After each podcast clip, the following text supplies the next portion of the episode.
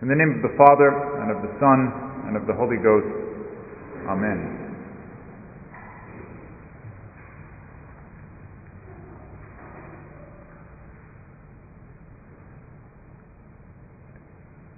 This year I look forward to speaking to you on several occasions about the importance of the ceremonies that we observe during this time of year. We always take the time to talk about these things in detail at adult theology. However, I know that all of you are not able to attend adult theology all the time. And this year especially, we'll be speaking to you in great detail about the importance of these ancient ceremonies, the most ancient on the church calendar during this time of year. And as we'll soon be able to tell you in greater detail, we will be observing them this year with even greater solemnity than has been done in recent years.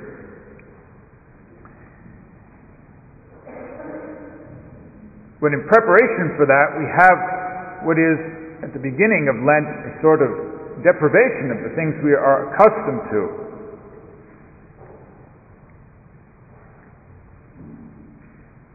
We have far less, it seems, solemnity in the ceremonies which we observe starting today. What is noticed by everyone is that we no longer have the organ or other instrumental music at Mass. What music we do have is primarily plain chant, Gregorian chant, and the chants which we hear are considerably longer than usual. Although what we hear today, what we will hear at the High Mass, is a very beautiful chant. Indeed, it is the entire 90th Psalm, which we have just recited now as the tract for the Mass. And this is to be for us a great exhortation to hope and trust in God during these days. It is, nevertheless, a sort of penance, in that we have been deprived of what is usually a joy for us to hear during the year, the warmth of the organ and other instrumental music, and instead we hear these chants which are quite longer than usual. And as we get toward the end of Lent, we will have things even longer than that. What strikes us most especially in our beautiful St. Mary's, is the barrenness of the church. No more relics, flowers, carpets, and our beautiful triptych is now closed until it will be open once again at the sounding of the Gloria at the Easter Vigil. We have, as it were, been led into the desert and we may take note of a particular phrase which we find in today's gospel. We, like our Lord, are led by the Spirit into the desert. Let us have no doubt of what Spirit is referred to here. St. Matthew tells us at that time Jesus was led by the Spirit into the desert. By that we must surely understand he was led by his own most Holy Spirit, by the third person of the Blessed Trinity. So we too are led by that Spirit now into the desert of Lent, into our 40 days of penance.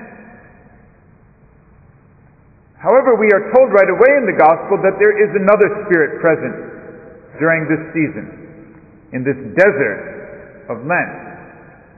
During this 40 day desert, another Spirit sadly accompanies us on our way. For we are told that Jesus is led by the Spirit into the desert in order to be tempted by the devil.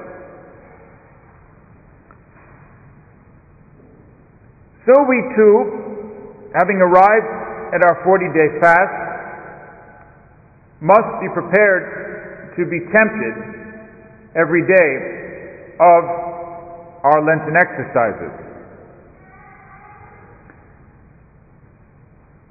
Even in this, however, our Lord has gone the way before us.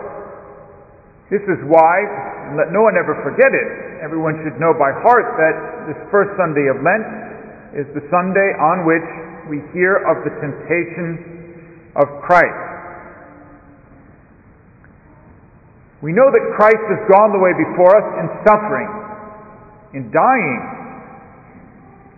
even in the midst of his sufferings having great humiliation, even falling several times as we witness in the stations of the cross.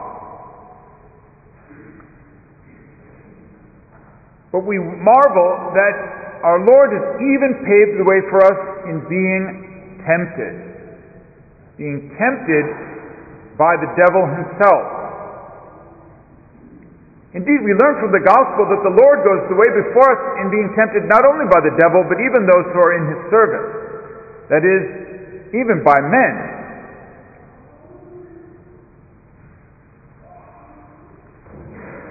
For, as we shall see, our temptations and the temptations we undergo not only during Lent but throughout the year do not necessarily come directly from the devil, but often from other people. Many times in the Gospel, our Lord is tempted by those around him. But today, as we begin the season of Lent, we are reminded that from the beginning, the temptation to abandon the way of God and pursue the exaltation of self has come from the one who first rebelled in this way, the great rebel from the first, the evil spirit known as the devil. And our Lord, in undergoing temptation now as a model for us,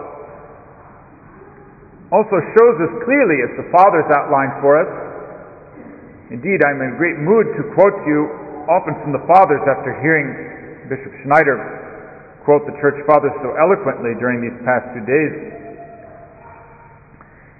We are taught that temptation has three stages. And we must do our best to commit these things to memory if we wish to battle temptation well during Lent and throughout the year. In every temptation, as we have seen from the very opening chapters of Genesis, there is suggestion, delectation, and consent. Suggestion, delectation, and consent. This we see very clearly illustrated in the first temptation. When the devil spoke to Eve and proposed to her the great rebellion.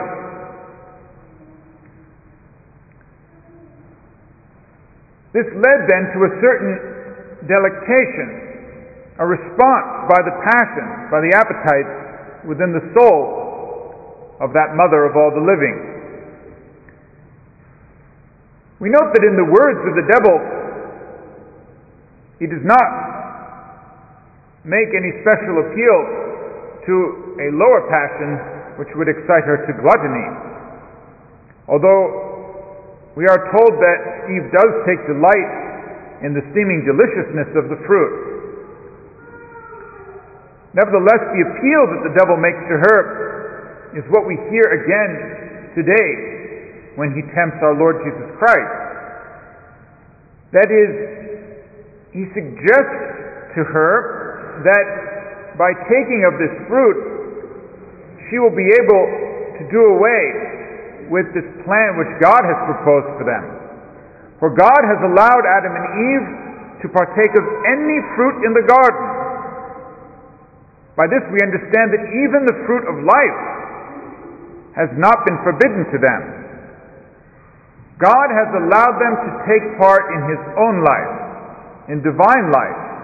We are allowed to share in God's divinity. The devil proposes another plan. By taking of this fruit, you may henceforth be your own God and no longer have to live off this divine plan, being thrown mere divine scraps, as it were. Eve then finds this fruit delightful to behold and good to eat, but most of all, we find in the soul here a delectation which comes even from a higher part of the soul. That is, it is the will of Eve that responds to this suggestion. She responds rather to the proposal that by taking this fruit, she can become her own God.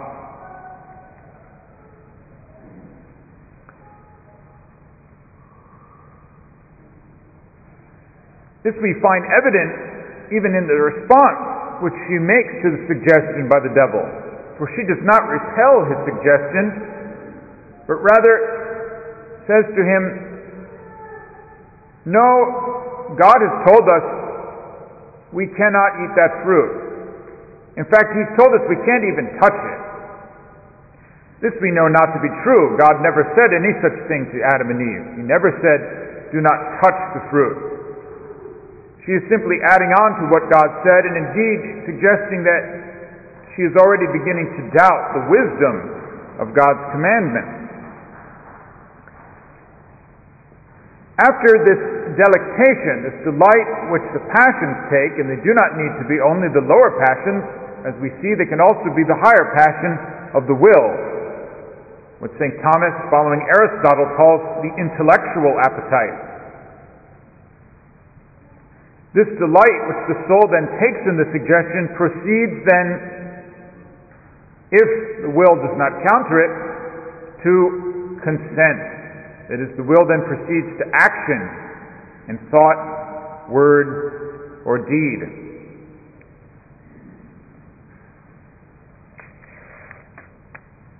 What do we find then in the actions of our Lord in the face of these temptations, which are in fact a reversal, an undoing of that first temptation in the garden. Our Lord, like the first Adam, has his passions completely under the dominion of his reason. Our Lord, the new Adam, like the first Adam, is brought into this world without sin, with the difference that he is also truly God and thus perfectly united in one person to the divinity.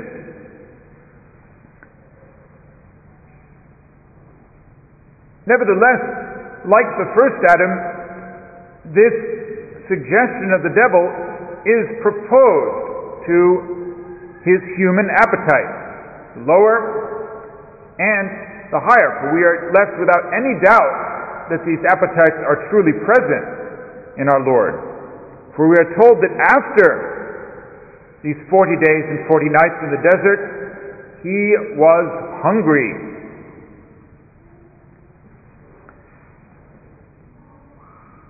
Nevertheless, the response of our Lord is simply to repel again and again and again these suggestions which come from the tempter.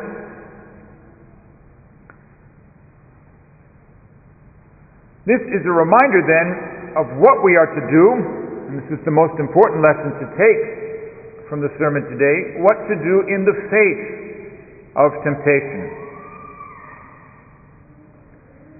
First of all, we understand that here in Lent, we are led by the Spirit to this time of fasting and penance. As long as it is the Spirit who has led us where we are, we may trust that we are doing God's will. However, in many cases, we must doubt whether we have led, been led to a place by the Spirit or simply pursuing our own will. That is to say, we must fly the occasions of sin. We must fly away from persons or things which will lead us into temptation. And indeed, the Our Father, which always concludes with this invocation, Lead us not into temptation is recited in vain if afterwards we seek out such situations, persons, or things which will lead us into temptation.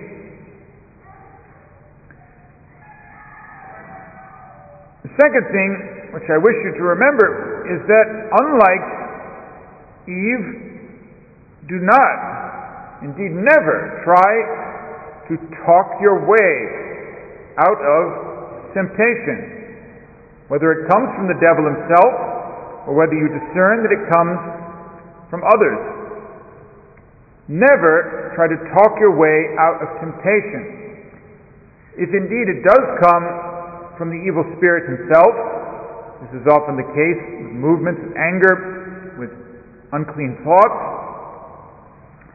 Always, as our Lord does, always let God do the talking. That is to say, in the midst of direct temptation from the evil one, never enter into conversation with him. Only utter words of prayer. As our Lord does today, utter divinely inspired words.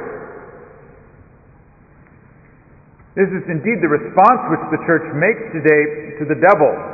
That is why the church recites the entire 90th Psalm during Mass today. For the devil has cited this psalm, he has made a quotation of it in order to try to tempt our Lord. Say, why do you not cast yourself from the temple? Has it not been written that God has given his angels charge over thee, and they shall bear thee up?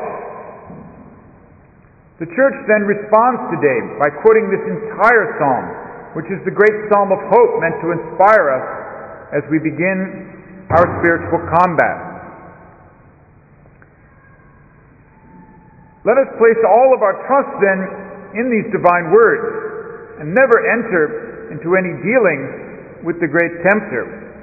Let us always fly the occasions of sin in the face of those around us who are a source of temptation, that is, our fellow human beings, let us have love and compassion, and nevertheless, no discussion when it comes to things that are clearly temptations. We must turn away, although sometimes with great gentleness, and always look toward the teachings of the gospel. This is the true fast, the true prayer and vigils, the true and unseen charity which we are meant to have and are exhorted to have by the apostle today. It is by this means that dying to ourselves Behold, we shall yet live, and as we have nothing, having divested ourselves of all things of this world, will come to possess all things in Christ Jesus our Lord. Amen.